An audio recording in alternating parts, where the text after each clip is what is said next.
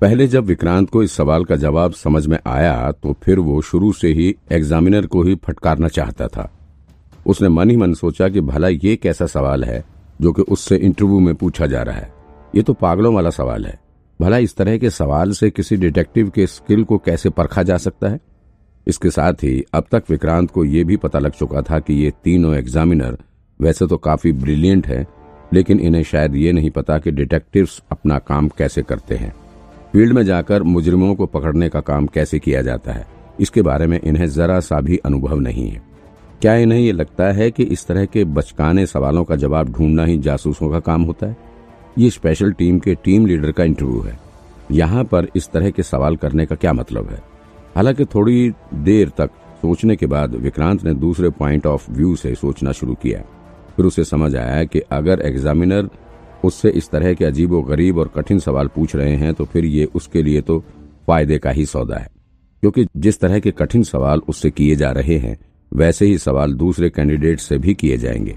लेकिन वो ऐसे सवालों का जवाब नहीं दे पाएँगे, क्योंकि विक्रांत के पास तो अदृश्य शक्ति की ताकत है। लेकिन बाकी कैंडिडेट्स के पास ऐसा कुछ भी नहीं है। तो फिर ज़ाहिर है कि विक्रांत अगर इस तरह के सवालों का जवाब दे रहा है तो फिर उसको इसका फ़ायदा ज़रूर मिलेगा। ये सब सोचकर अब विक्रांत थोड़ा रिलैक्स फील कर रहा था। कुल मिलाकर वो अपने इंटरव्यू से काफ़ी खुश था। जैसे ही विक्रांत अपना इंटरव्यू देकर बाहर निकला तो फिर वहाँ पर मौजूद अन्य कैंडिडेट्स ने उसे घेर लिया। सब उससे पूछने लगे कि अंदर क्या सवाल किया जा रहा है। एग्जामिनर कैसे हैं? लेकिन विक्रांत कभी किसी को सीधा जवाब दे दे, ये तो मुमकिन ही नहीं था। जब बाहर दूसरे कैंडिडेट्स ने उससे ये जानना चाहा कि एग्जामिनर क्या सवाल कर रहे हैं तो फिर उसने बताया कि अंदर एग्जामिनर बहुत स्ट्रिक्ट है वो कोई भी सीधा सवाल तो कर ही नहीं रहे हैं। अंदर जाने पर वो तुमसे परफॉर्म करने को कहेंगे। क्या मतलब? क्या परफॉर्म एक कैंडिडेट ने हैरानी के साथ सवाल किया।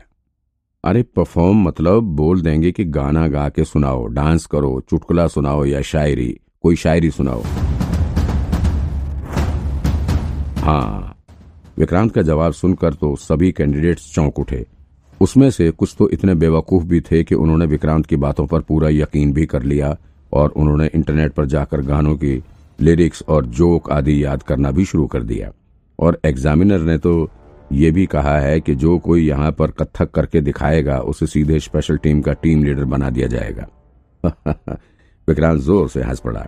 जो कैंडिडेट्स गानों की लिरिक्स और शायरी याद करने में जुटे हुए थे, अब जाकर उन्हें समझ आया कि विक्रांत उनके साथ मज़ाक कर रहा था। उन्होंने गुस्से से भरी निगाहों से विक्रांत को तरेरा और फिर चुपचाप होकर बैठ गए। और फिर उन्होंने ये सब याद करना बंद भी कर दिया। इसके बाद एक एक करके सारे लोग इंटरव्यू के लिए जाते रहे। विक्रांत सभी के उतरे हुए चेहरे देखकर साफ़ तौर पर समझ सकता था कि अंदर उससे किस तरह के सवाल किए जा रहे हैं। महज दो घंटे के भीतर ही तकरीबन बीस लोगों का इंटरव्यू हो चुका था।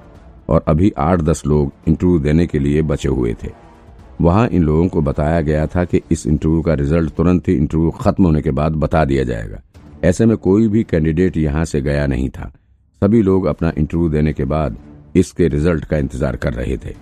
ज़ाहिर है कि सभी को इस इंटरव्यू के रिज़ल्ट का बड़ी बेसब्री से इंतज़ार था। क्योंकि अगर एक बार किसी का सिलेक्शन स्पेशल टीम में हो गया तो फिर ज़ाहिर है उनका करियर बहुत बेहतर हो जाएगा। शायद इसीलिए पूरे देश के पुलिस ब्रांच से डिटेक्टिव्स अपना इंटरव्यू देने के लिए यहाँ पर आए हुए थे। भले ही आगे चलकर स्पेशल टीम के डिटेक्टिव्स की देश के अलग अलग हिस्सों में होने वाले क्राइम की जाँच के लिए जाना पड़ेगा, लेकिन फिर भी क्राइम इन्वेस्टिगेशन डिपार्टमेंट के हिस्सा बनना किसी के लिए भी बड़े गर्व की बात है। न सिर्फ़ इस पद में मान और रुतबा था, बल्कि स्पेशल टीम के डिटेक्टिव्स को सैलरी भी बहुत अच्छी मिलती थी। स्पेशल टीम में डिटेक्टिव्स को तकरीबन एक साल के लिए शामिल किया जाता है।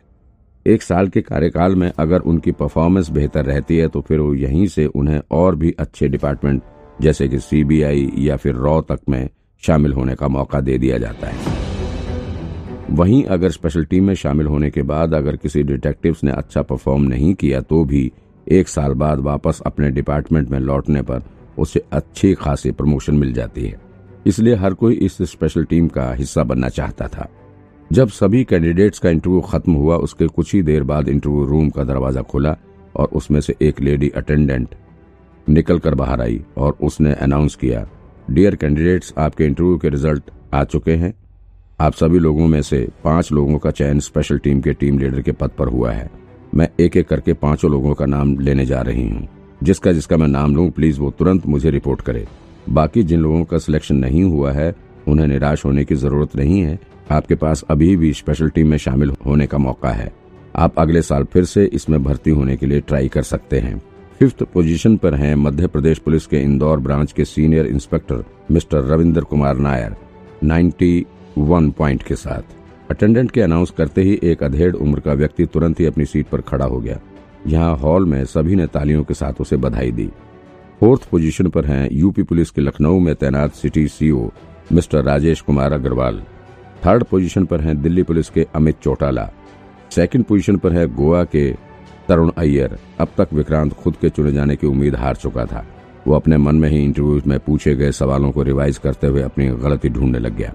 लेकिन तभी अटेंडेंट ने अनाउंस किया स्पेशल टीम के टीम लीडर के इंटरव्यू में फ़र्स्ट पोजीशन पर है 95 पॉइंट्स के साथ मुंबई पुलिस के क्राइम ब्रांच के डीएन नगर के detective team leader Vikrant Saxena. पूरा हॉल तालियों की गड़गड़ाहट से गूंज उठा। विक्रांत को जैसे खुद के कानों पर यकीन ही नहीं हुआ, उसकी खुशी का ठिकाना नहीं रहा। आखिर में जो उसने सोचा था, वो कर दिखाया था। इस बात से विक्रांत बहुत खुश था, वो खुशी से झूम उठा। लेकिन कुछ पल की खुशी के बाद ही विक्रांत को एक बात का एहसास हुआ कि भले ही उसे फ़र्स्ट प्लेस मिला हुआ है, लेकिन उसने ये जीत सिर्फ़ अपने अकेले के दम पर नहीं हासिल की। अगर उसके पास अदृश्य शक्ति की ताकत ना होती तो शायद वो कभी स्पेशल टीम का हिस्सा ही नहीं बन पाता। दूसरी बात यह कि जिसे फिफ्थ प्लेस मिला है, उससे विक्रांत को सिर्फ़ चार पॉइंट ही ज़्यादा मिले हुए हैं। सोचने वाली बात यह है कि उन्हें ये पॉइंट्स बिना किसी की मदद के सिर्फ़ अपनी बुद्धि और विवेक से मिले हैं। इसी से अंदाज़ा लगाया जा सकता है कि यहाँ पर आए हुए अन्य डिटेक्टिव्स कितने इंटेलिजेंट हैं।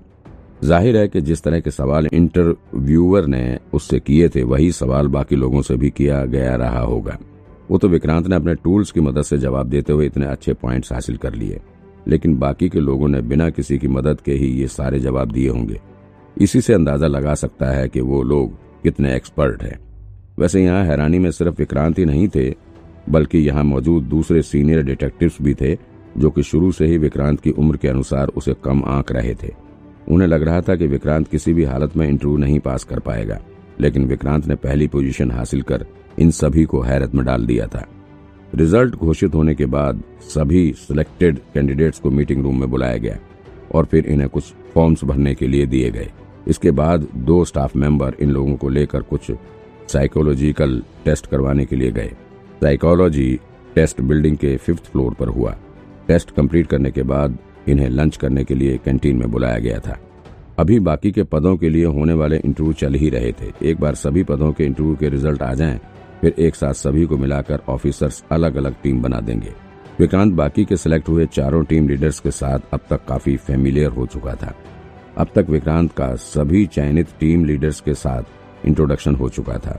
ये लोग अपना इंटरव्यू खत्म कर चुके थे। ऐसे में अब इनकी टेंशन खत्म थी। तो उनके बीच काफ़ी हँसी मज़ाक का भी माहौल बना हुआ था। सब लोग एक दूसरे से अपने इंटरव्यू एक्सपीरियंस को शेयर कर रहे थे। सब लोग एग्जामिनर द्वारा पूछे गए सवाल एक दूसरे को बता बताकर खूब हंस रहे थे।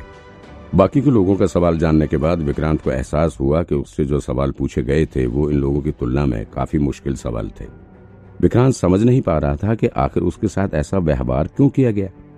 क्यों उससे कठिन सवाल पूछे गए? कहीं ऐसा तो नहीं कि वो सबसे पहले इंटरव्यू देने के लिए गया था, इस वजह से उससे मुश्किल सवाल पूछे गए, या फिर कहीं उसे जानबूझकर फेल करने की कोशिश तो नहीं की जा रही थी। कहीं एग्जामिनर जानबूझकर उससे ऐसे सवाल तो नहीं कर रहे थे, ताकि उसका चयन स्पेशल टीम में ना हो। वो तो अच्छा हुआ कि मेरे पास अदृश्य शक्ति की ताकत थी, वरना किसी भी हालत में उन सवालों के जवाब ना दे पाता। मैं क्या कोई और भी इतने मुश्किल सवालों के जवाब कभी नहीं दे पाता। विक्रांत के मन में ये बात बहुत खटक रही थी। उसे समझ नहीं आ रहा था कि आखिर एग्जामिनर ने उसके साथ ऐसा क्यों किया। उसके पीछे क्या वजह हो सकती है? कहीं उन्होंने ऐसा इसलिए तो नहीं किया क्योंकि मैं बाकी लोगों से छोटा था। भले ही विक्रांत को फ़र्स्ट पोजीशन मिली हुई थी, लेकिन फिर भी वो खुश नहीं था। वो एग्जामिनर से मिलकर इस बारे में पूछना चाहता था।